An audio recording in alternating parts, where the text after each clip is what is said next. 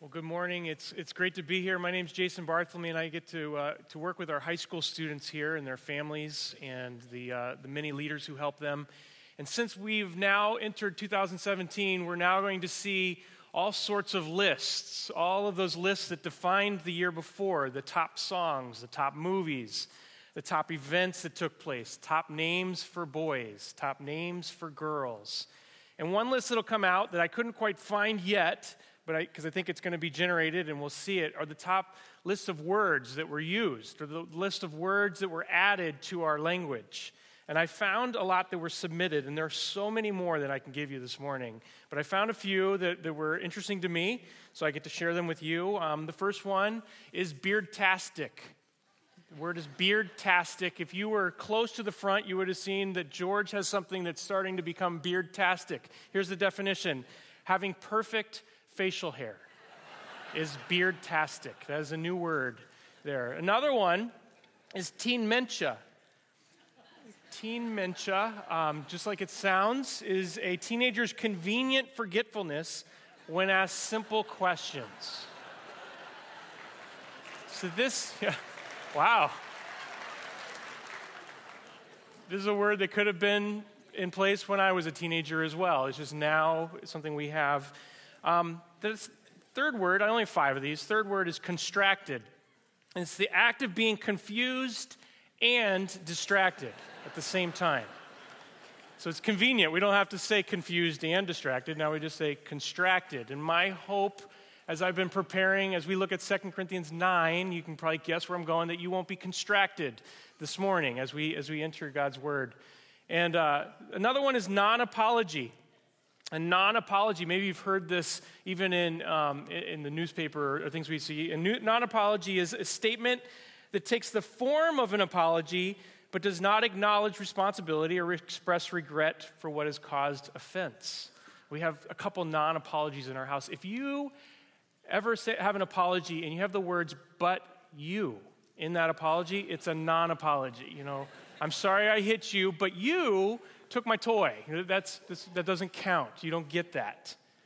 Um, finally, this is one I'm surprised is new. I've heard it for a while, but, but I guess this is now a new thing. It's bracketology.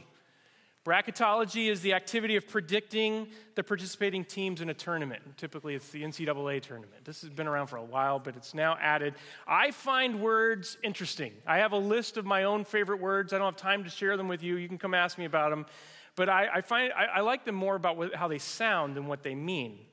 And uh, having four kids, my wife and I have a, a lot of fun words that uh, mean only something to us. You know, I'll give you a couple of them Dark Vader, Skeletons, the color Lello, Bizert, Dingle Honkers, Staff Mallows. Those are all words that you, you would, might hear in our family. Um, I think of this. My wife, my wife and I um, first got married we were uh, looking for furniture, and we went to a furniture store. We were looking for furniture to put into our, our apartment at the seminary where I was at. And we were looking for furniture, and um, we were looking for a dining room table. And we were at this, this furniture store that was an unfinished furniture, furniture store. So you'd go in and you'd, you'd finish it and stain it yourself. And I remember looking at these tables, and, and we were talking and discussing, and I said, Well, we, we want one with a sleeve in it. And she looked at me like, A what? A sleeve. You know, they, you put them in the table and it makes them longer. She goes, You mean a leaf? Like, no, not a leaf, a sleeve. And so we had this whole exchange in this furniture store. I'm like, and where I said, A leaf, a leaf's on a tree. It's not a leaf. And, and her response, A sleeve, a sleeve is on your shirt.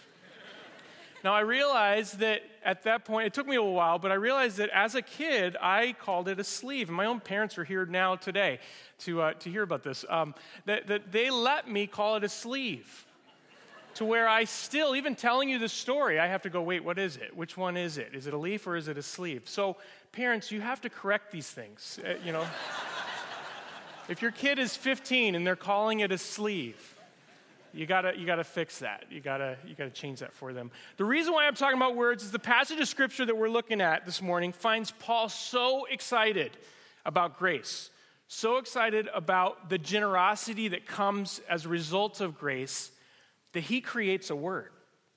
He, he can't find a word. He, we, we see this in, in, in um, literature. Nowhere else do we see this word until this moment where Paul says, okay, this is it. This is the word. He's so passionate that he, that he creates this. So stay with me this morning. Don't get distracted, and I'll tell you what that word is.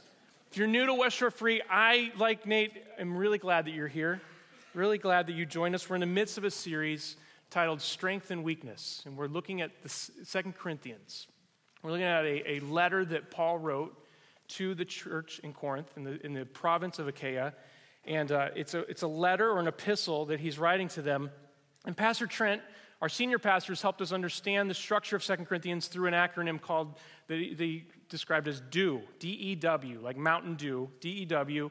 DEW, the D stands for the defense of, of his ministry. The first seven chapters, one through seven, is a defense of his, his ministry because it's become under attack. He needs to communicate and defend his calling, he needs to defend, defend his mission, and defend his motives. And the E of DEW stands for the encouragement to be generous. This is where we find ourselves this morning, with chapter 8 and chapter 9.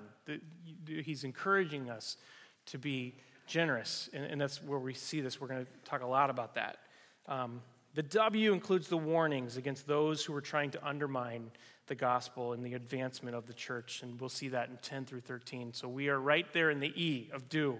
Before Christmas, Pastor Trent spent two weeks in chapter 8 looking at generosity. You might remember if you were with us the first week, he unpacked how the incarnation, Jesus' complete life on earth, um, as fully God and fully man, makes us generous.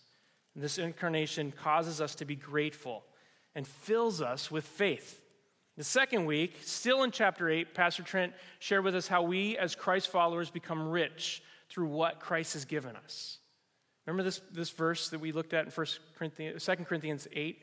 For you know by the grace of our Lord Jesus Christ that though he was rich, yet for your sake he became poor, so that you by his poverty might become rich. I want to quote this is, this is something that Pastor Trent shared in the, in the second, um, second sermon, second part on generosity. He said this He said, You have received a great gift and now it has transformed you. Now be who you are. That phrase, be who you are, is going to help us this morning. This points to God's righteousness, not our righteousness. Sometimes we can jump into Scripture and participate in listening, like we are now, and hearing God's word, and we can leave with this overwhelming sense that we have to do more. That we've got to try to try to try to get active and busy and you know, we hear about a committed follower of Christ and we go, oh man, I'm not doing that. I need to do that. I need to be more, do more. Please don't sit here this morning and leave with a list of things that you need to do. If you do that, you're going to leave with a desire to be more religious. And this isn't what Paul's describing as we look in a second. The generosity that Paul describes here comes as a result of who Christ transforms you to be organically so, free of additives, free of anything extra, outside influences. If you don't have a relationship with Jesus yet, I'm really glad that you're here. And I hope that this morning you'll hear of one of the many blessings that, that we, you can receive, that we can have as a follower of Christ. That we get this, that we, we get to enjoy this. It's not a list of rules, it's not what we do. It's about grace, it's about transformation and what Jesus has done on our behalf. So, we're going to look at generosity in its purest form organic generosity, if you will. And I'm not going to give you a bunch of steps at the end uh, towards generosity because you'll see that it comes from within. It comes from a transformation of the gospel. And let me, I'm going to walk through 2 Corinthians 9, and then we can compare generosity that is organic or generosity that is not organic. And if the term organic is bothering you because all you can think of is overpriced vegetables, I want you to think about it in its natural sense, in its purest form without anything else added to it, anything else put in there. What did, what did Jesus intend? What did Paul intend? A few years ago, I heard a definition for generosity that has stuck with me. I didn't come up with this, I couldn't find the source of it. So I, don't give me credit for this. But generosity is responding to the grace of God for the good of people so that God gets the glory. Let me say that again. Generosity is responding to the grace of God for the good of people so that God gets the glory. As I walked through this and studied this, I realized, I recognized that this chapter just, just helps that definition. And it's more important what's in the word here, but this helps us understand. You're going to see this. You're going to see Paul describe the grace of God. In fact, the grace of God, I have a definition there. Um, the grace is undeserved favor, it's getting a gift that we don't deserve. Of you heard that before. It's not something you deserve. And the gift is Jesus. The gift is Jesus' righteousness. So responding to the grace of God. And this grace, it, it, you know, we're in the section of, of Paul's letter, this is what I was trying to tell you in chapter 8 and 9 about generosity. In 8 and 9, he mentions the word grace seven times. He's connecting grace with generosity, it's throughout. There's no doubt that he ties that. It's the undeserved favor that allows us to give. Not only does he allow the seed to grow, but he provides the initial seed in the first place. So turn with me, 2 Corinthians 9, verses, we're going to go start in verse 1. Seems like a good place to start. Now it is superfluous. Talk about a good word. That, that word needs to be added to my, my list as well. But it's superfluous for me to write to you about the ministry for the saints. For I know your readiness, of which I boast about you to the people of Macedonia, saying that Achaia is ready has been ready since last year, and your zeal has stirred up most of them. But I am sending the brothers so that our boasting about you may not prove empty in this matter, so that you may be ready, as I said you would be. Otherwise, if some Macedonians come with me and find that you are not ready, we would be humiliated, to say nothing of you, for being so confident. So I thought it necessary to urge the brothers to go on ahead of you to you and arrange in advance for the gift you have promised, so that it may be ready as a willing gift, not as an exaction. So Paul acknowledges the readiness of the Corinthians. Corinth was the capital of Achaia. So when he says Achaia, he's talking about a province. Macedonia is also a province, so he's kind of matching geographic terms. Um, Macedonia, they're both provinces. Achaia um, includes Corinth, so you can almost re, you know, interchange those two words. And Macedonia includes Philippi and Thessalonica. So when we see a letter to the Philippians or a letter to the Thessalonians, that's Macedonia. And the, the Corinthians were prosperous, and they had the necessities of life and more. They had an abundance. Scripture describes the Macedonians as, as the opposite of, of not being in that spot. Um, it was Paul's boasting about Achaia's readiness to give a year prior that had stirred the Macedonians. He talked about them. He, he, he bragged about, look at what they're doing, look how generous they are. And this made the Macedonians who were poor go, we, we want to be a part of that too.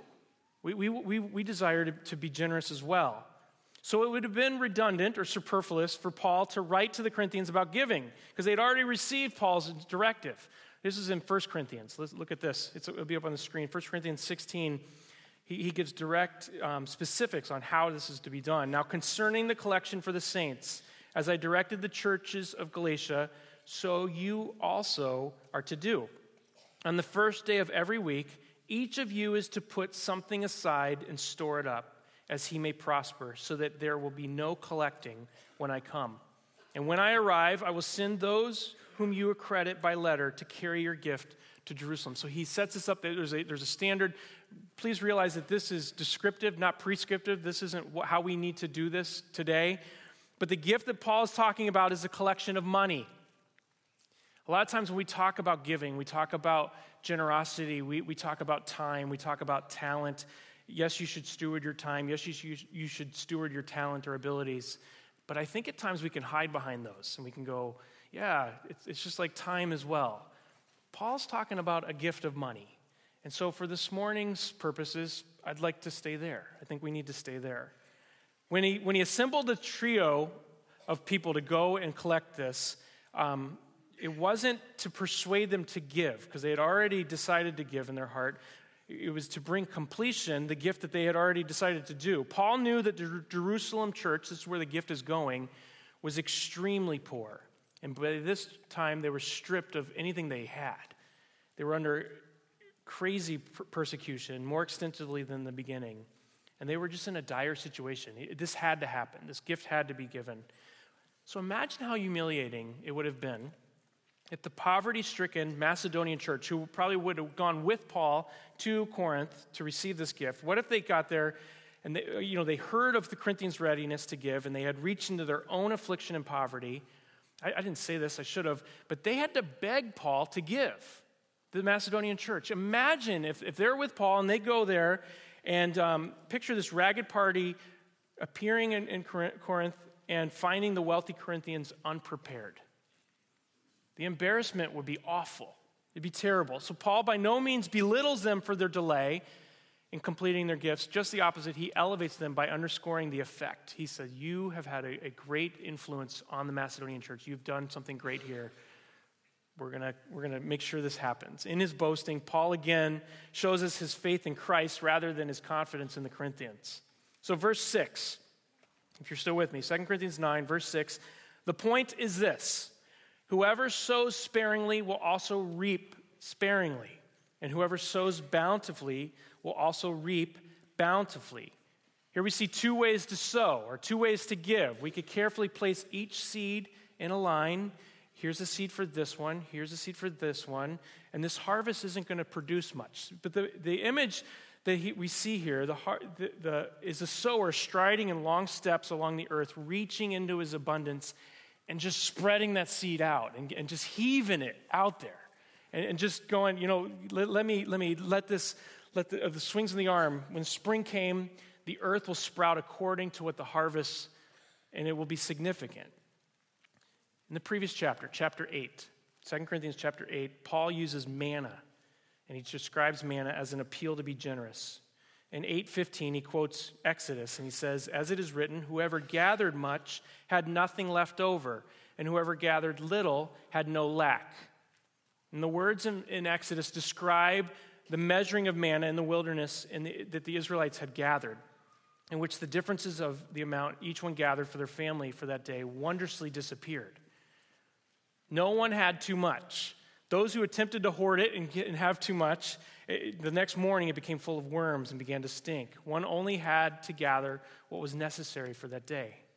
So, by appealing to the gift and the gathering of manna, the chapter before, he's reminding the Corinthians that all they have to, all that they have been given has been given by God. They didn't do anything. All they had to do is go and gather that.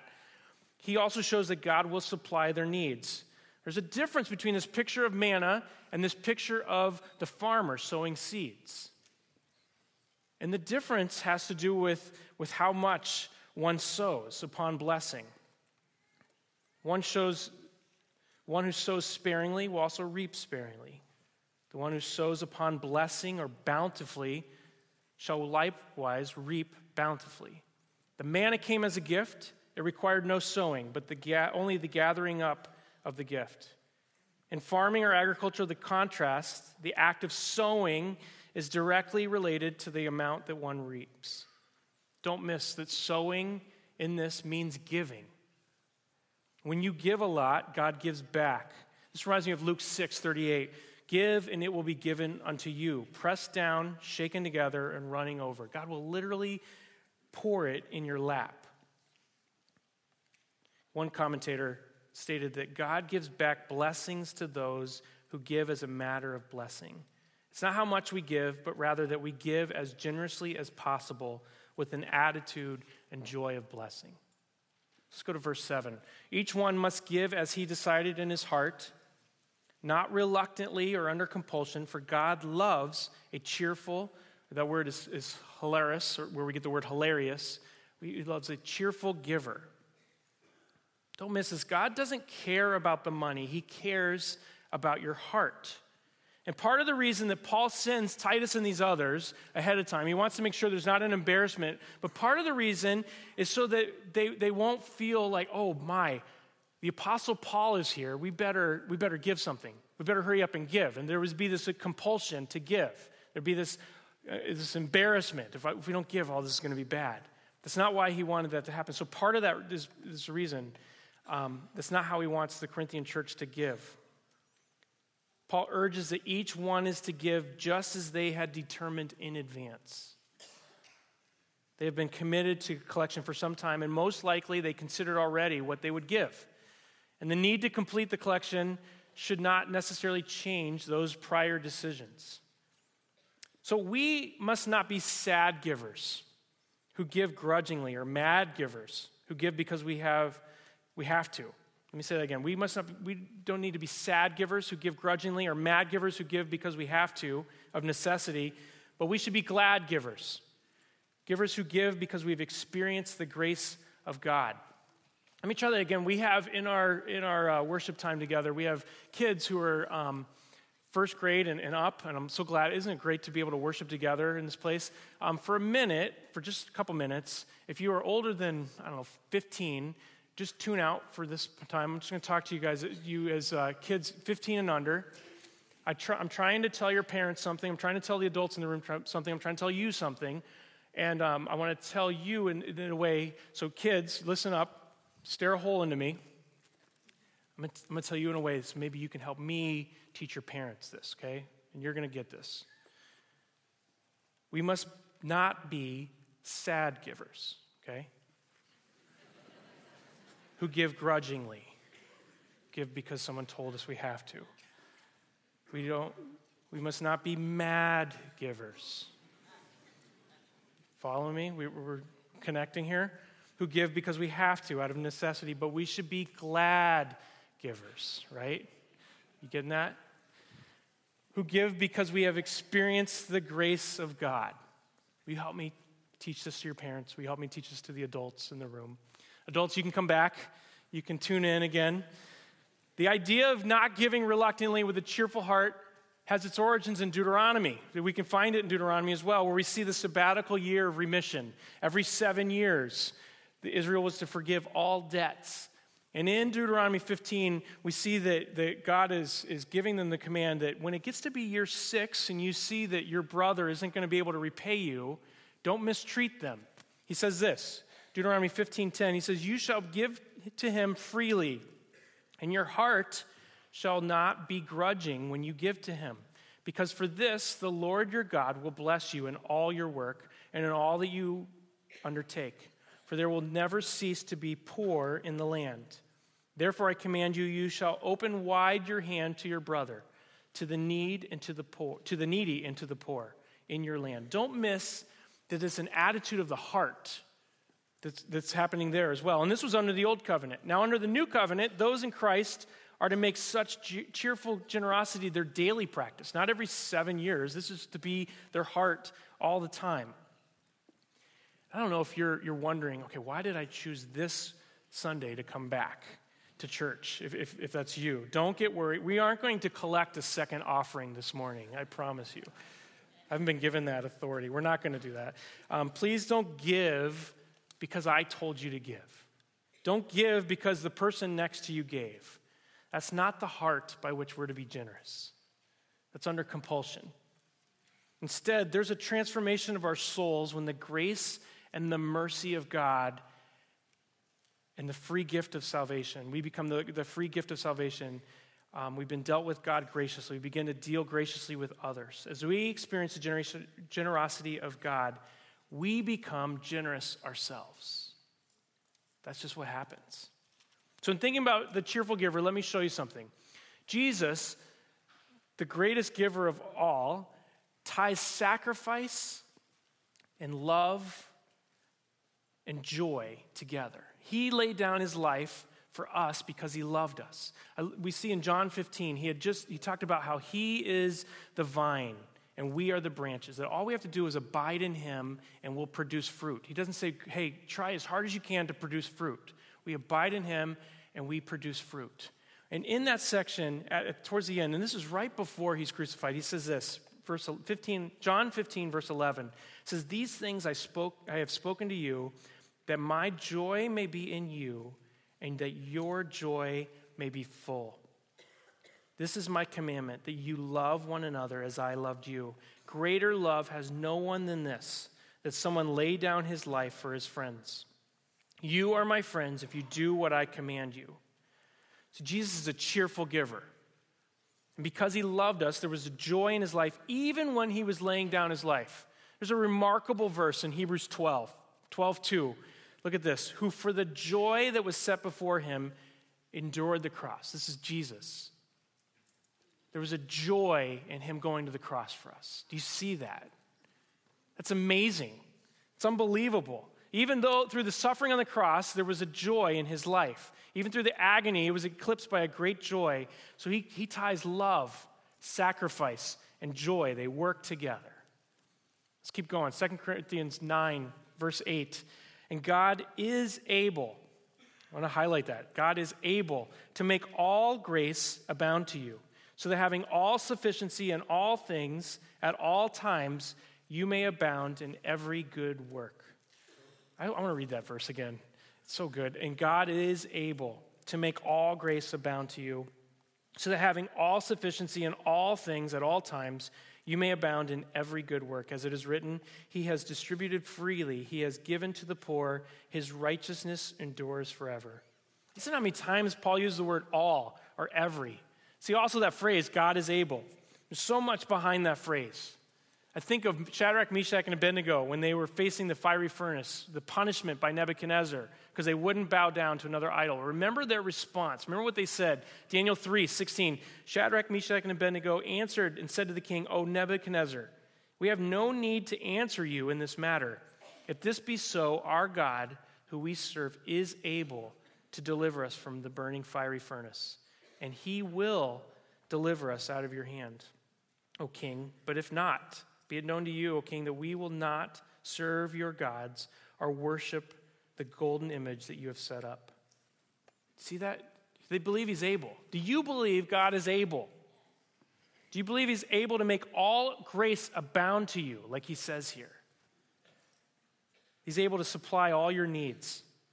Paul is emphasizing how comprehensive and how ultimate God's goodness is. As we've seen this giving of God doesn't exclude, but includes the giving of the Corinthians. God is able to cause all grace to abound to you, that in everything, always having all sufficiency, you might be abound unto every good work. The Corinthians are simultaneously to be both active and passive. So as they're, they're giving, they're, they're, as they're giving, they're receiving. Part of that giving, they, they, they receive it right away. Precisely because the grace of God given to them, they'll be empowered and rich to give others. As I was studying this, there's, there's this phrase that theologians or that, that um, Bible scholars use, and it's grace giving. And grace giving is when God blesses the gift, but also the giver at the same time. So, as great as this, this image is of, of a farmer planting seeds and, and you know, um, planting with abundance or planting, planting little by little, that there's still a, a time they have to wait for that that um, for, for the fruit to happen, for the harvest to take place. But what's happening with this grace giving is that actually there's not a wait. There's a joy that comes in the giving, a joy that happens simultaneously at the same time. The farmer has to wait for the harvest, but the believer who practices grace giving begins to reap the harvest immediately. The Corinthians aren't, aren't obligated to give this, they're not obligated to give a return gift. Did you have this during Christmas? Did you get a gift from a neighbor or a coworker you weren't expecting? And there's this kind of like, ooh, I didn't get you anything. You know, that the sense of I, I, I owe you something for this. That wasn't there. In this, Paul quotes from Psalm 112. Here we see the righteous man who has no fears because his heart is sincere and obedient to the Lord. He has distributed freely, he has given to the poor. His righteousness endures forever. So, just as the psalmist didn't earn his righteousness, neither do we. Neither did the Corinthians. So they're to give out of the righteousness that is already theirs. It's to come from within. I hope you're hearing that. We are granted participation in God's very giving. We ourselves are made to be givers. You see why Paul's getting excited about this? Why he can't even start using words that he has. He supplies seed to the sower. I'm, I'm sorry, verse 10. He supplies seed to the sower and bread for food will supply and multiply your seed. Why? For sowing and increase the harvest of your righteousness. Behind and before any giving, there must be something to give. So, so not only did he, does God give them the, the, the blessing, but He gives them the seed in the first place. He gives them the money in the first place. We can only give to others what we've already received. But catch what He says here He blesses our giving, He will, he will increase what you have, not so that you hoard it, not so that you gain more and more, but you see why? So that you can give more. It's not so that you can buy more for yourselves. God is looking for a conduit by which He could give. He's looking for people who are good at giving so that He can continue to, to give to you, so that you can keep doing that. God's looking for a conduit by which we can give to others. The more you give, the more He will give to you so that you can give. When you give generously and joyfully to God's kingdom purposes, He pours it right back to you because He knows your heart is a heart that gives. And you're, not, you're, and you're going to continue to give. Look at verse 11. You will be enriched in every way to be generous in every way, which through us will produce thanksgiving to God. For the ministry of the service is not only supplying the needs of the saints, but is also overflowing in many thanksgivings to God. Do you see this thanksgiving to God? This is, this is the glory of the weightiness given to God. And remember the definition of generosity responding to the grace of God for the good of people so that God gets the glory. God's receiving the glory here. What's going to happen is the Jerusalem saints are going to receive their gift and they're going to praise and thank God for it. They know that every good and perfect gift comes down from the Father, from God who is Father. And many thanksgivings come from many hearts. There's many people involved here. Perhaps you've seen something like this if you experience kids giving a present to somebody else, if you have kids or you watch this happen, and you as the parent are the one who went and purchased the gift. I saw this last night. Our, our youngest um, had preschool pictures taken. She really didn't do much to get this preschool picture. I mean, she did smile. I, will give her that. But she, she had this picture taken. And then last night, we gave this picture to her grandparents. And, and it, was, it was as if she felt as if I'm giving you this picture. I mean, they thanked her for that picture. She didn't pay for that picture, but, but they thanked her for that picture. But she felt this, this sense of, of joy and, and enjoyment of being the one who gave them this picture, this great picture of herself. And we enjoyed it as her parents, as the ones who really took care of that picture. We, we were able to see that. It can be entertaining and fun to be a part of. God enriches us so that we will give more bountifully. Do you see it? The mission itself is an act of service in the worship of God. It must come from the heart. We're going to keep going. Verse 13. Let me read the rest of this. 13. By their approval of this service, they will glorify God because of your submission that comes from your confession of the gospel of Christ. He ties the gospel. And the generosity of your contribution for them and for all others, while they long for you and pray for you because of the surpassing grace of God upon you. Thanks be to God for this inexpressible gift. The gift is not forgotten, but God, the giver, and his work stands at the center of this thanksgiving. Above all else, the recipients of the collection shall find the giver, God, in this gift. So there's two reasons God, they, they will glorify God. One is because their confession of the gospel of Christ. Jerusalem, the, the recipients of this gift are going to, to rejoice because they're going to find there's a commonality between them and the Corinthians. That their confession of the gospel of Christ, they aren't alone. They're, they're, they're poor. They're being persecuted for their faith, and they're realizing we have brothers and sisters even though they're far away, there's a connection there. The second reason that they will, they will glorify God, I've kind of talked about it already, is the actual gift. Again, it's God who gets the glory and not the Corinthians. The collection is simultaneously a confession of Christ and a meeting of needs. In one and the same act, there is receiving and giving.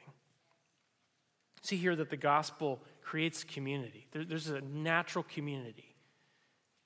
It's incredible. They shall long for you.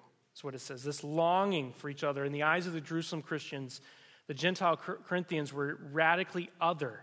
This was not just an emotion, it includes action. The only action that the impoverished believers in Jerusalem could take is they shall long for you and petition on behalf of you.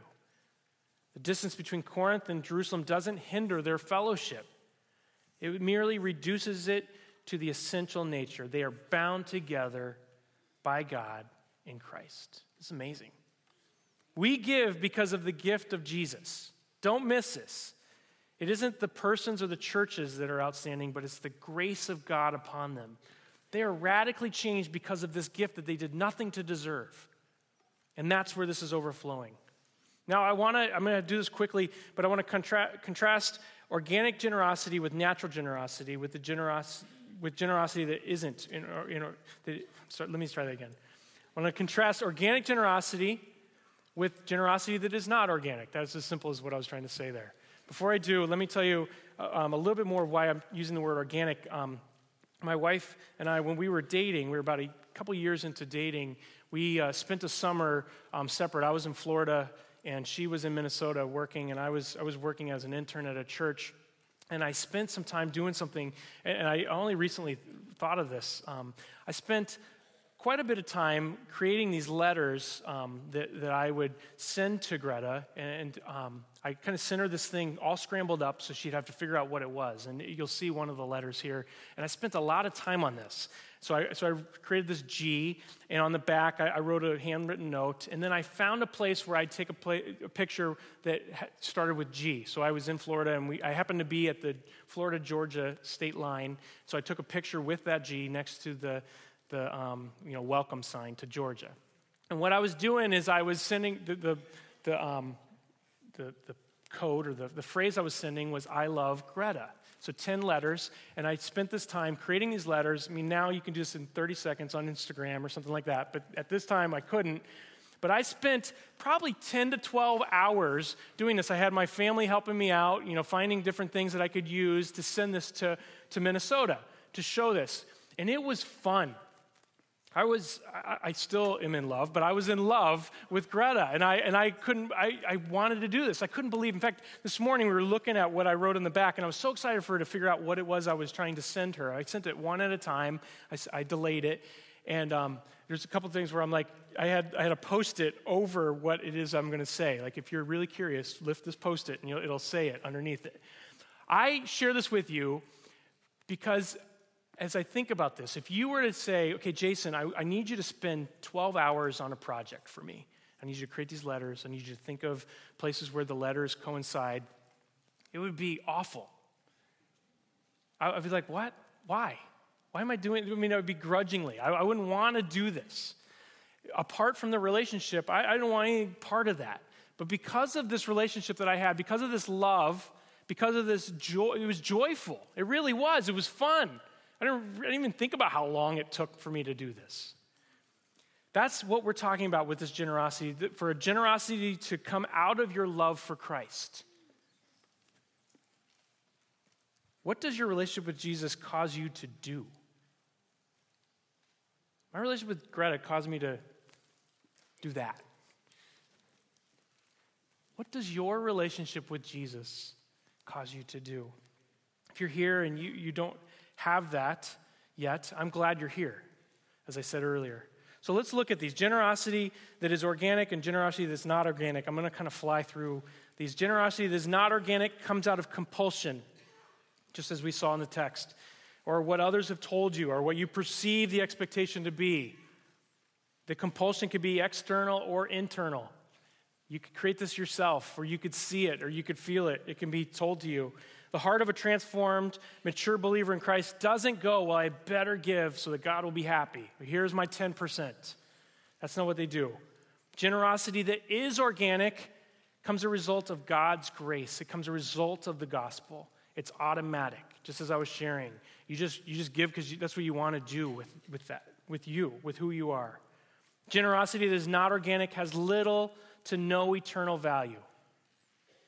Generosity that is organic takes part in God's kingdom work.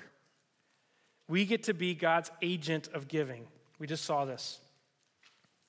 Another thing, generosity that is not organic attempts to make ourselves look good. Can you give without someone else seeing it, without it being public? Generosity that is organic gives God the glory or the credit that He's due. Remember our definition generosity is responding to the grace of God for the good of people so that God gets the glory. We see that in this, this um, chapter. Generosity that is not organic is limited to what we can muster up. Generosity that is organic increases the more we give because God is able and will increase what we have to give. The gospel allows us to be in direct relationship with God. And as such, there's no obstacle to what he de- desires to do through us. And this is what we see here. He is able to do more than we realized. So, as I stated before, I don't have a list of ways to be generous. It has to come from a transformed heart. Search your heart for the generosity that Jesus put there. Jesus is the only one who can transform your heart. The only action step I have for you is run to Jesus. If you find you sit here and you go, I'm uncomfortable, I, please give me something. Give me an action step. Run to Jesus.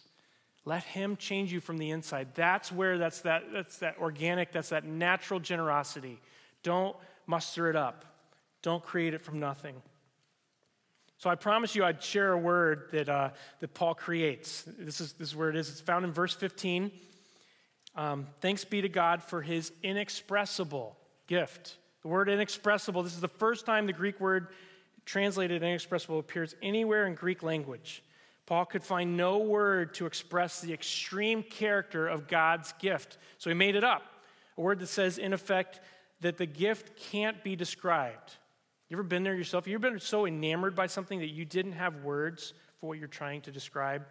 Don't miss this from Paul. The gift is so amazing that it can't be captured in word. The term is anekdigetos, and it signifies this gift can't be recounted. It can't be narrated, it can't be told. It implies a story beyond all telling. A story that again and again it calls forth amazement, wonder, and praise. And the story of God's gift Himself for our salvation cannot finally be told in full. It's unspeakably wonderful. Yet, precisely because it's unspeakably wonderful, it must be spoken and retold again and again. So, as we look forward to this new year, consider this. Consider how your generosity can be genuine. Consider how it can come from within as a heart. Amazing Grace is the song we're going we're going to close with. And truly, this is what that is. Paul is thinking about how amazing God's grace is, as he described it, as he connected grace with generosity. That we, as broken pieces, could be put together to be a part of what he's doing. You get to participate in the blessing and be a blessing. Remember Trent's quote be who you are. Let's pray. Father, we, like Paul, thank you for this inexpressible gift to be able to be givers. Help us to give in a way that brings you honor and glory. Help us to give in a way that doesn't come out of compulsion, that doesn't come out of being, being angry or frustrated, but let it be pure. Let it pour out of us. Let the world know us uh, by how, we, how generous we are. We need your Holy Spirit. We need you to help us do that. Thank you so much for your grace. Thank you for the opportunity to bring you honor and glory. We pray this in Jesus' name. Amen.